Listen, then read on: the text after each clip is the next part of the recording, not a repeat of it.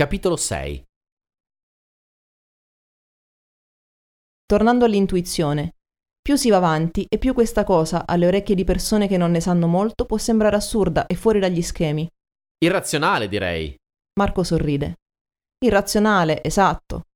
Nel rispetto della privacy delle persone coinvolte, puoi raccontare qualche aneddoto o condividere esperienze sull'intuizione? Sì, ce ne sono molte, a dire il vero, un'infinità. Alcune di queste esperienze sono collegate alla mia attività di operatore e maestro Reiki, insegnante di gruppi di meditazione o coach. Altre invece sono esperienze personali di vita quotidiana. Sono un imprenditore, gestisco delle imprese e mi occupo quindi di organizzare aspetti prettamente logistici e pratici per queste aziende. Ho ovviamente anche una vita di relazione, nella quale mi confronto con altre persone e anche là fuori, a un certo punto, l'intuizione ha cominciato a farsi prepotentemente spazio. Per me queste situazioni sono inequivocabilmente reali, perché quando tratto una persona che non conosco e mi viene in mente il nome del suo cane o dei suoi figli, non posso liquidare queste percezioni come casualità. Durante un trattamento, alcuni anni fa, ho avuto la sensazione di un biglietto rettangolare, giallo e rosso. Stavo trattando una persona che non avevo mai visto prima e le ho chiesto ti dice qualcosa un biglietto stretto e lungo? E questa persona mi ha chiesto che cosa intendi? Al che io ho visto un biglietto rettangolare come un biglietto aereo. E in quell'istante la persona mi ha detto forse dipende dal fatto che lavoro all'aeroporto di Fiumicino e metto mano a un sacco di biglietti ogni giorno. Alcune informazioni arrivano in maniera molto precisa, altre sono un po' meno chiare e hanno bisogno di essere ricollegate all'esperienza individuale della persona per essere comprese. Durante alcuni trattamenti, più recentemente, mi è capitato di percepire forti problemi in parti specifiche del corpo. Molto raramente suggerisco alle persone di fare un check-up medico a seguito di sensazioni avute, ma con una signora ho sentito di doverlo fare e le hanno diagnosticato un tumore all'utero pochi giorni dopo, che fortunatamente è stato trattato con successo in fase iniziale. Meno frequentemente ho percezioni auditive ma a volte capita che parole o frasi mi aiutino a dirigere l'attenzione lì dove c'è più bisogno di cura. Trattando un collega, Master Reiki, ho individuato un problema specifico alla prostata. Durante la meditazione la parola prostata mi era risuonata in mente e poco dopo lui stesso mi ha confermato di avere già ricevuto una diagnosi critica riguardo la ghiandola in questione. In alcuni casi la percezione è simile a un film osservato a occhi chiusi, una lunga sequenza di scene mi presenta la storia della persona e conduce alla comprensione della sua condizione psicofisica. Una delle più grandi sfide è quella di non giudicare ciò che arriva e di riportare le informazioni intuitive nel modo più preciso possibile. Con l'allenamento si impara a farlo con ottimi risultati. Spesso l'intuizione è innescata dal vissuto emotivo che la persona porta con sé e che può essere percepito nel campo energetico intorno al suo corpo. Avvicino per esempio le mani al fegato, percepisco la rabbia residuo di un trauma passato e rimanendo aperto a ricevere mi arriva l'immagine di un padre padrone che sgridava intensamente il figlio e il senso di impotenza che lui provava a non poter reagire. Una ragazza molto giovane che ho trattato portava con sé un grande senso di controllo. Quando ho avvicinato le mani all'addome, ho avuto un flashback della madre che la educava trattenendo molto le sue emozioni e moderando toni di voce e gestualità. Alcune volte le persone si stupiscono che io sappia quello che so, ma nella maggior parte dei casi sono troppo impegnate a ragionare sul contenuto di ciò che riferisco per preoccuparsene. Potrei proseguire a lungo in molti racconti, e devo ammettere che questa corsia preferenziale verso altre realtà mi affascina ancora moltissimo anche dopo tanto tempo. Fortunatamente non sono sempre brutte notizie quelle che arrivano attraverso l'intuizione. Durante un recente seminario, tre differenti persone, fra le quali il sottoscritto, hanno percepito la figura di una delle partecipanti, accompagnata da un bimbo appena nato. Abbiamo scoperto nei giorni seguenti che stesse tentando di avere un figlio con il suo compagno da oltre due anni. Sei settimane dopo, ha scoperto lei stessa, questa volta attraverso il classico test di gravidanza, di essere finalmente incinta. Ogni tanto l'intuizione aiuta anche me e non solo le persone che incontro.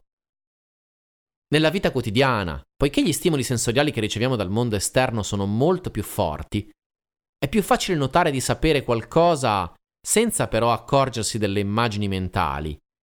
Non è così importante come la percezione intuitiva ci raggiunga, possiamo imparare a riconoscerla attraverso differenti canali. Ricordo una mattina in cui mi sentivo particolarmente centrato e ispirato. Percepivo una specie di cerchio attorno alla fronte, la forte sensazione che l'energia vitale avesse raggiunto un buon livello. Ero in attesa per ricaricare l'abbonamento dei mezzi pubblici romani. Avevo la forte sensazione che l'impiegata di fronte a me avrebbe sbagliato a digitare il costo dell'abbonamento e pochi istanti dopo, arrivato il mio turno, succedeva esattamente ciò che avevo intuito. La signorina dall'altra parte del vetro aveva digitato un numero non corretto durante la transazione. Manifestazioni intuitive interessanti possono avvenire attraverso i sogni. Pur avendo terminato il liceo da 14 anni in una città lontana 500 km da quella in cui vivo, mi è capitato di sognare la mia professoressa di italiano e di incontrarla dieci giorni dopo, per la prima volta dopo tanto tempo, passeggiando sul lungomare vicino al mio vecchio liceo. Quando si presentano queste situazioni, vale la pena fermarsi e rifletterci su. Quanto può essere straordinaria la natura del mondo e degli esseri umani? In più di un'occasione, pur avendo un appuntamento in agenda, ho avuto la netta sensazione di non dovermi recare nel luogo concordato, non sapendo esattamente il perché a livello razionale. In questi casi, se non mi prendo il disturbo di verificare telefonicamente, mi ritrovo ad aspettare invano la persona che devo incontrare, che si dimentica oppure ritarda molto all'appuntamento. Oltre a saper riconoscere l'intuizione, bisogna imparare anche a darle retta. All'inizio non è facile, poiché la logica contraddice la percezione superiore, ma è proprio questa la sfida più grande, riequilibrare mente razionale e mente intuitiva. Un altro esempio classico, che sono certo sarà accaduto almeno una volta a ognuno di noi. Da più di un anno non sentivo la mia amica Cristina, e mentre lavoravo al computer mi è venuta in mente l'immagine del suo volto.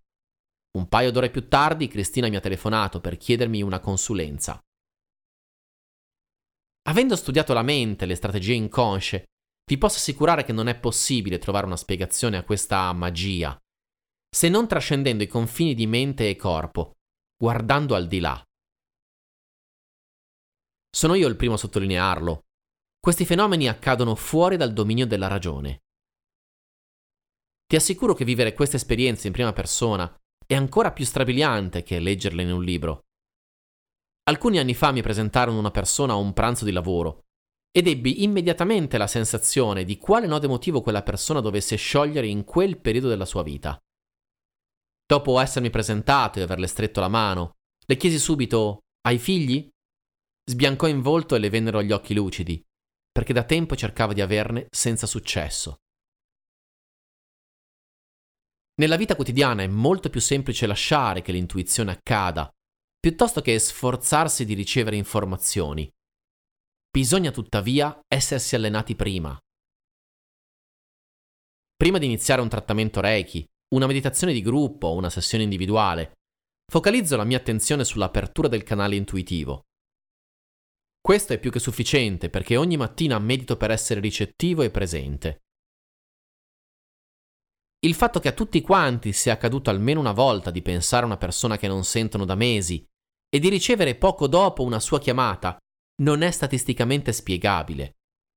Per questo è necessario portare l'attenzione lì dove questo genere di situazioni accadono e percepirle con occhi diversi. Suggerivi di lasciare andare, di imparare attraverso la meditazione a far tacere i pensieri. Qual è la connessione fra intuizioni e pensiero? È normale che una persona, anche quando medita, abbia dei pensieri e li scambi per intuizioni e viceversa? Qual è la differenza tra pensare e intuire? E come fai a riconoscere quando un pensiero ha origine intuitiva e quando è frutto di un ragionamento? Rispondo subito alla tua domanda. Chiunque percepisce l'esistenza di uno spazio all'interno della mente, un teatro dove immagini, suoni e voci si affollano durante la vita. Solo una parte di ciò che viene messo in scena in quel teatro è intuizione. Studiando la programmazione neurolinguistica, per esempio, si possono comprendere meglio i meccanismi che regolano il nostro pensiero, cosciente e inconscio, e soprattutto modificarli stabilmente. Perché ad ascoltare una certa affermazione mi arrabbio? Cosa mi porta a sentirmi sicuro o insicuro in una certa situazione? Come prendo decisioni esattamente? Cosa mi motiva o trattiene? Quali meccanismi innescano comportamenti autodistruttivi o tossici? Perché non riusciamo ad evitare alcuni tipi di persone? Come riusciamo a complicare così tanto le relazioni personali o lavorative? La spiegazione sta sempre in un condizionamento neuroassociativo, al quale rispondiamo automaticamente, anche se non ci piace ammetterlo. Abitudini che si ripetono fuori dal nostro livello di attenzione. Mai sentito parlare del cane di Pavlov? Il medico russo Ivan Pavlov suonava un campanello ogni volta che, in presenza di cibo, il cane iniziava a salivare. Dopo poche ripetizioni, anche in assenza di cibo, l'animale reagiva salivando al suono del campanello. La stessa associazione stimolo-risposta funziona alla perfezione sull'essere umano. Quando genitori e educatori ci preparano alla vita, creano in noi strategie d'azione e di reazione emotiva. Un certo tono di voce, un gesto o un'espressione del viso delle persone intorno a noi possono riportarci istantaneamente in uno stato emotivo e farci reagire di conseguenza. Con il tempo chiamiamo queste abitudini carattere e modo di essere.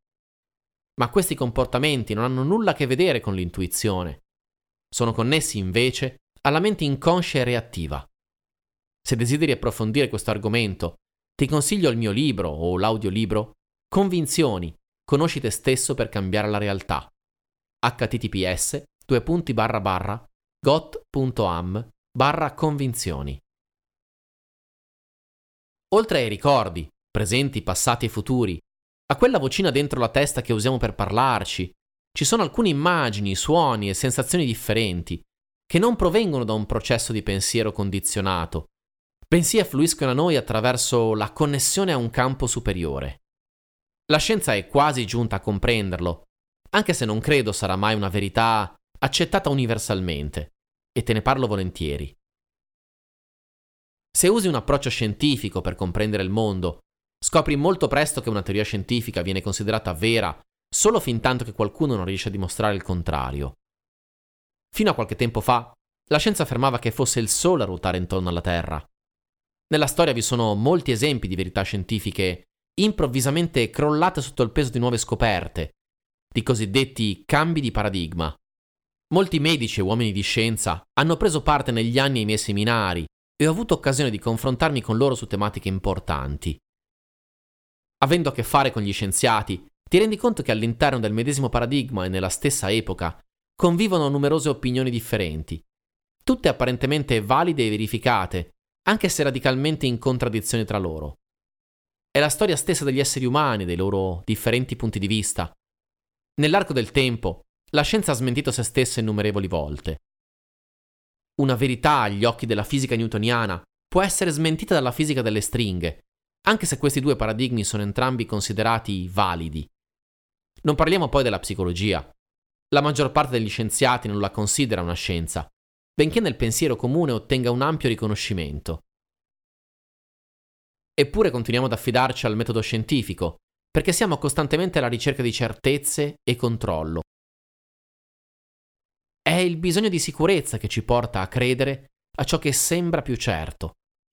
La fisica newtoniana, che si studia tutt'oggi nelle scuole superiori, è un paradigma completamente rivoluzionato dal relativismo einsteiniano, evoluto successivamente nella fisica delle stringhe e nella teoria M. Questo lungo preambolo per dire che molte delle informazioni che provengono dalla scienza ufficiale sono interessanti perché possono aiutarci a comprendere il mondo, ma non sono necessariamente vere. Abbiamo davvero bisogno di una dimostrazione scientifica per credere e per fare la differenza? Mi piace molto l'esempio che Lisa Rankin propone nel libro La mente supera la medicina, del quale ti consiglio assolutamente la lettura. Quando un metodo viene impiegato per curare la malattia di una persona e questo le salva la vita, esso non può essere certo considerato una verità scientifica. Eppure un essere umano è ancora in vita piuttosto che essere morto, e questo dovrà pure avere un valore. Ora, è giusto che qualcuno si occupi di verificare, secondo il metodo scientifico, la ripetibilità di processi, cure e metodi, ma dobbiamo parallelamente imparare a sviluppare il nostro personale senso della verità. L'intuizione, come la medicina, può davvero salvare una vita. Per questo sono molto felice di poterne parlare apertamente. Attraverso l'uso di informazioni intuitive possiamo evitare autosabotaggi, scelte non consapevoli e moltissimo dolore, evadere dai limiti della mente cognitiva e della nostra fallace percezione sensoriale. I nostri occhi vedono solamente all'interno di un limitato campo di frequenze luminose. Non possiamo vedere gli infrarossi o gli ultravioletti, ad esempio. Le nostre orecchie percepiscono solamente alcune frequenze sonore, non sentiamo gli ultrasuoni Eppure sappiamo che esiste una realtà al di fuori dei loro limiti. Ma come possiamo realmente accedervi se i nostri sensi non ce lo consentono? Ogni occhio possiede un cosiddetto punto cieco, dove il nervo ottico si innesta sulla retina. Ma il nostro cervello generalizza l'immagine che riceve, miscelando i dati dei due occhi, e ci impedisce di vedere un buco in corrispondenza di quel punto. Il nostro naso è tecnicamente all'interno del nostro stesso campo visivo, eppure non lo vediamo coscientemente, perché questa informazione viene cancellata dal nostro cervello. Capisci cosa intendo? I tori vedono il mondo in bianco e nero. Le aquile vedono colori che l'essere umano non può percepire, perché i loro occhi sono composti da più fotorecettori rispetto ai nostri. L'uomo vede colori che le aquile non colgono. Chi dei tre vede i colori così come sono? Le aquile, i tori o gli esseri umani? Tutti o forse nessuno, mi rispondono solitamente le persone. L'ottica infatti ci spiega che i colori non sono una caratteristica propria di un oggetto, bensì il risultato di come la luce interagisce con l'oggetto stesso e con chi lo percepisce. Tecnicamente l'erba non è verde, siamo noi a vederla verde, perché assorbe tutte le onde luminose tranne il verde. Ai limiti fisiologici del nostro sistema percettivo si aggiungono poi quelli cognitivi. La nostra mente generalizza, distorce e cancella le informazioni ricevute dal mondo là fuori, filtrando la percezione sensoriale attraverso le nostre opinioni e attraverso ciò che noi riteniamo vero. Abbiamo le chiavi della macchina davanti agli occhi, ma nella fretta di uscire di casa non riusciamo a vederle. Quando scegliamo un'automobile da acquistare e poco dopo vediamo quello specifico modello in ogni angolo della città, non è cambiata la realtà, ma il nostro focus. La nostra mente cosciente riesce a percepire normalmente una quantità limitata di stimoli e il nostro focus è influenzato da ciò che per noi è importante e dalle scelte fatte in precedenza. Le persone percepiscono attraverso il loro personale punto di vista la realtà, filtrando gli eventi attraverso le loro credenze e la loro personale capacità di percezione.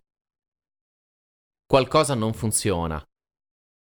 Attraverso l'intuizione superiamo i limiti della nostra razionalità e accediamo a un campo percettivo molto più ampio. Questo canale alternativo che porta informazioni alla nostra mente ci consente di entrare in un regno che possiede regole differenti rispetto al nostro pensiero reattivo. La mente cosciente gestisce una manciata di informazioni rispetto a quella inconscia, che ne gestisce milioni in ogni istante. Questa distinzione è fondamentale. Dobbiamo identificare alcuni processi che accadono sotto la nostra attenzione e altri, la maggior parte, come descrive Freud nella metafora dell'iceberg sommerso, assolutamente lontani dalla nostra coscienza. Dobbiamo imparare a diventare coscienti di ciò che accade sotto la comune soglia di consapevolezza. Così come la nostra mente inconscia porta avanti i processi emotivi e motori, restare in equilibrio, guidare l'auto o compiere complessi gesti atletici, elaborando informazioni attraverso le regole apprese nell'infanzia, anche tutto ciò che arriva dal canale intuitivo viene gestito secondo regole già interiorizzate. L'osservazione della mente consente di imparare a distinguere i pensieri, che all'inizio sembrano fondersi alle intuizioni.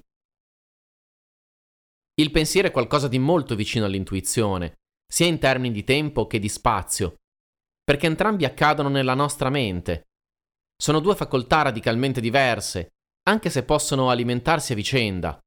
Un'intuizione può essere utile per un ragionamento razionale, così come alcuni ragionamenti possono costituire un varco per nuove intuizioni. Possiamo notare che mentre è nostra facoltà generare coscientemente il pensiero, l'intuizione possiamo solo lasciare che accada.